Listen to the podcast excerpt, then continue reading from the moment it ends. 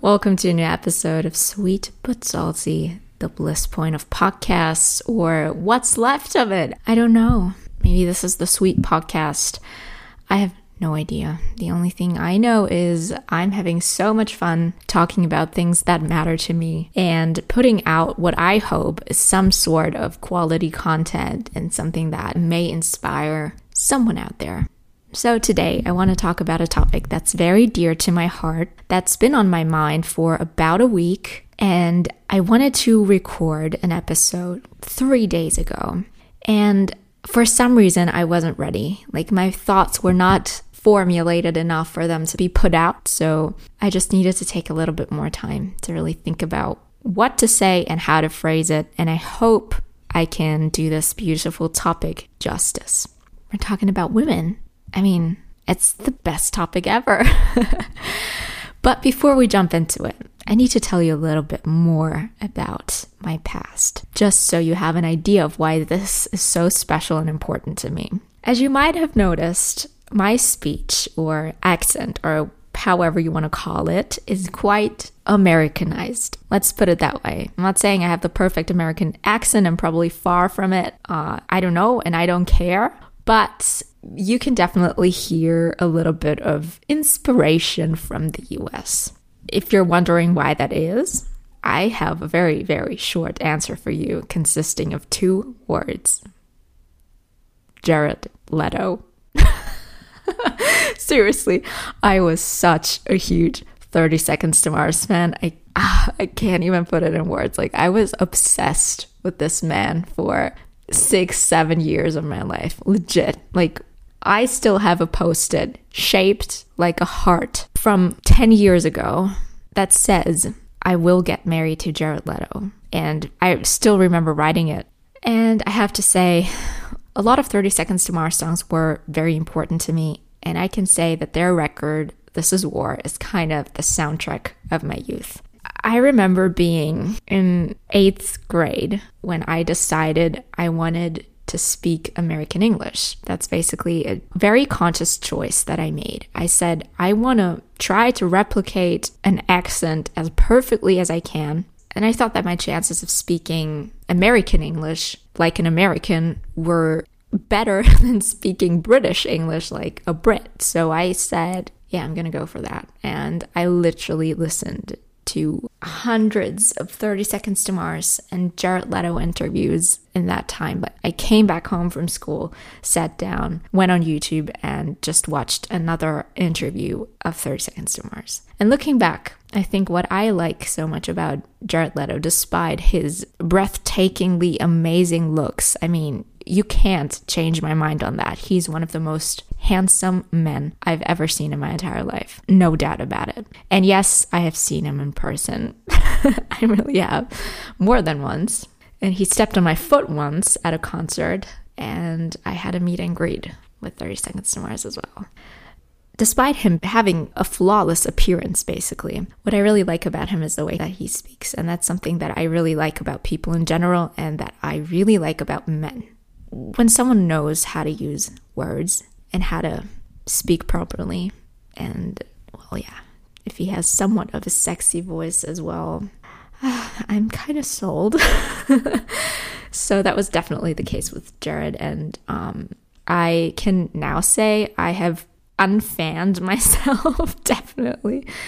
Because, you know, my view on them and on him in particular has changed a lot I don't agree with a lot of things that he does. I don't agree with the type of persona he portrays to the outside, a lot of the symbols that are associated with his band, the way that he treats people, the way that he acts, and, you know, just their music. And I think that's the biggest part. I just don't like their music anymore. I don't think it can be called music. It's just like adapting to current trends, and that to me has nothing to do with with music. But I did watch an interview with I think Jimmy Fallon and Jared Leto a couple of days back, and I have to say, I still really like the way that he expresses himself. I really like that. There you have it. The secret behind my accent is obviously Jared Leto, and not the fact that I lived in the US for a year of my life. Definitely. When I was there, a lot of people actually said that I sound quite American, which was great. I was very proud of that. And um, yeah, what I can also say, what I've learned from all this time of being so obsessed with a band and a particular musician, is that it really takes your focus away from yourself.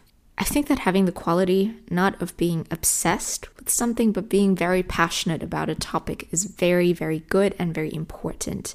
But I do think it's so, so important to channel that into something productive. And I can tell you, fandom is not productive at all. it's kind of fun and it definitely makes you invest a lot of money into, you know, fan stuff. But um, take all of that and try to channel all that passion into yourself and into nurturing the things that you love. Well, I still don't think it's bad to be such a huge fan of, of an artist because music is beautiful. And even though my passion for 30 Seconds to Mars has definitely faded, my love for music is still there.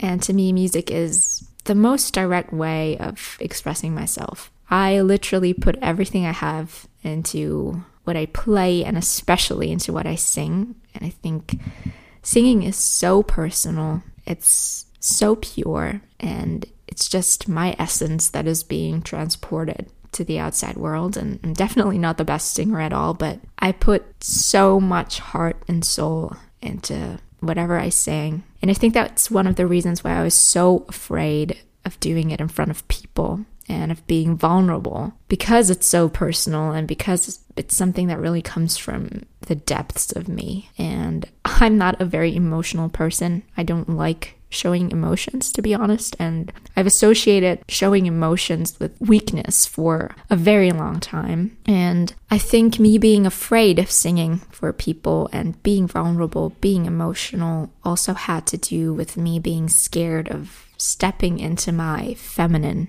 energy. I actually suppressed it for a very long time because I saw myself as this really analytical, rational, driven an ambitious person. And I definitely am all these things. But I was so caught up in that. Those traits were so dominant. And I just basically dealt with things in a more male way. And I can tell you one thing that literally, physically, emotionally, and psychologically made me sick. And stepping into the feminine has been part of my healing process and a very important and profound one. Us women, we're just beautiful. We're strong, but sensitive and empathetic. And we have that special intuitive side that helps us create beautiful things. And above all, feminine energy is creative energy. We receive and we bring into life. We birth things. I mean, we birth people, obviously, but we also birth things and ideas. And we are creators by nature. And that's just beautiful. And I think for the longest time, I relied a lot more on the rational and analytical side inside of me and kind of neglected that creative urge and that very sensitive part of myself. I also always said that I don't want children. But after having had a very profound experience, my views on so many things have changed. One of them is actually the topic of male and female energy and also having children. I don't have to have children, but today I say whatever happens, happens. And if I do become a mom, I will embrace that 100%. But I do need the ideal partner by my side where mutual understanding and support and trust are a given. And I see family as some sort of a project that you work on together, that you build up, that you shape. And yeah, it's just something that makes you grow together. And for that, I just, I know I need the right man by my side. Yeah, so one thing I've definitely also realized is that it takes both energies. We all have more male and female sides inside of us. That's normal. But most women tend to have a more feminine energy, and most men tend to have a more masculine energy. But the synergy really creates amazing things. I should maybe explain what exactly healthy masculine and feminine energies are. Masculine energy is usually associated with being assertive, deeply present, disciplined, focused, in integrity. It's linear, logical, problem solving, responsible, stable, structured, supportive, and about taking action.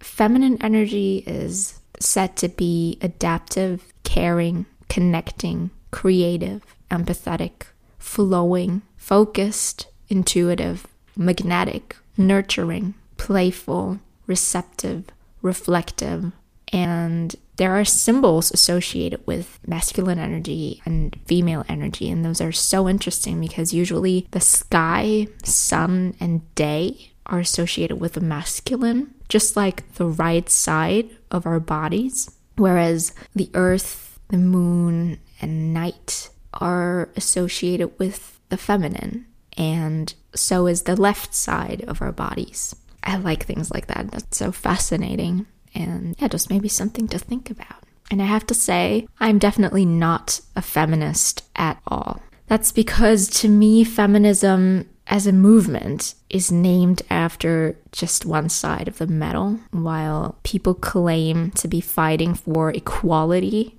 That is phrased the wrong way. I mean, we don't have to talk about those extremists who claim that there is no real biological difference between the sexes or that women shouldn't be called women anymore, but rather menstruating people. Maybe it's just me, but I don't want to be reduced to a bodily function. Definitely not. And those things just actually leave me speechless. And even more so, I'm left speechless by the people who support that. I just don't get it to me, feminism definitely had its place in the past. It was incredibly important to give us, you know, the rights that we have today. Um, just thinking that about 50 years ago, a woman could not just go to work but had to have permission by her husband to do that is just, I mean, crazy. And I think that supporting women to reach their fullest potential is not just amazing, but so, so, so vital and important but so is supporting all people in reaching their full potential.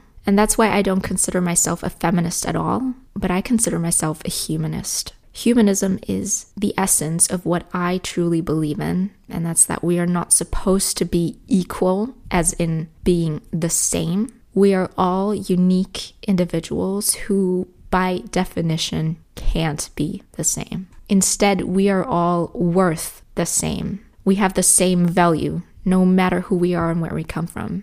And there are so many components and influences that make us who we are. Our gender is just one part of that, but there are other things like our culture, our ethnicity, our religion, our sexual orientation, and so on that really, really have an impact on us. And the moment you define yourself through one of those traits, in case of feminism, that being your gender, your focus is just so incredibly limited and you ignore so many beautiful and different aspects of your being. And yeah, I just don't like that. I think by considering yourself as fundamentally unequal in a very negative way, you make yourself a victim. And that's just wrong. I think that self victimization is about the worst thing you can do to yourself. Yes, there is still a gender pay gap and so on, but seriously, I don't care. If I really get paid less than a man, I ask myself, does he really do a better job than me that could justify that? And if the answer is yes, I ask myself, what can I improve about my skills and my competence? And if the answer is no, then I ask myself, how can I improve my confidence and assertiveness in order to communicate to my boss or whoever is in charge that I deserve a pay raise or a promotion? But the first thing I do is not think about how awful it is to be a woman in today's society and that I need to fight against the patriarchy and whatever. No, I don't care. I just look at myself and I just wonder how can I change? How can I improve to get what I want? And I can tell you one thing I usually always get what I want. and you know why? Because I work for it and I don't stop until I get it. I think our society is changing, and I hope that we will see more and more people being hired because of their skills, because of their competence, and most importantly, because of their personality instead of their demographics. And one way or another, we have to keep in mind there is discrimination. There's also positive discrimination, meaning that individuals are favored who belong to a group that has been discriminated against. And I think neither is the way to go. In the end, what should matter is really who you are and what you bring to the table. And it shouldn't matter what you look like, how tall you are, the color of your skin, your age, whatever. I mean, ageism is also a thing. Don't don't underestimate that. But my stance is to support people for who they are and how they treat others and what they do. We need strong people with strong values, with strong characters, and strong beliefs in the right things. And that's what we need. And yes, I know that different people have different starting points, and that oftentimes also has to do with certain characteristics about them, their ethnicity, for example. And we should definitely work on giving everybody access to education and opportunities to develop themselves. That's definitely something we need to work on as a society. And now to sum this up, I mean, don't get me wrong, I love being a woman. We're just amazing. And we get to do fun girl stuff while slaying at whatever we do. I don't think it gets better than that.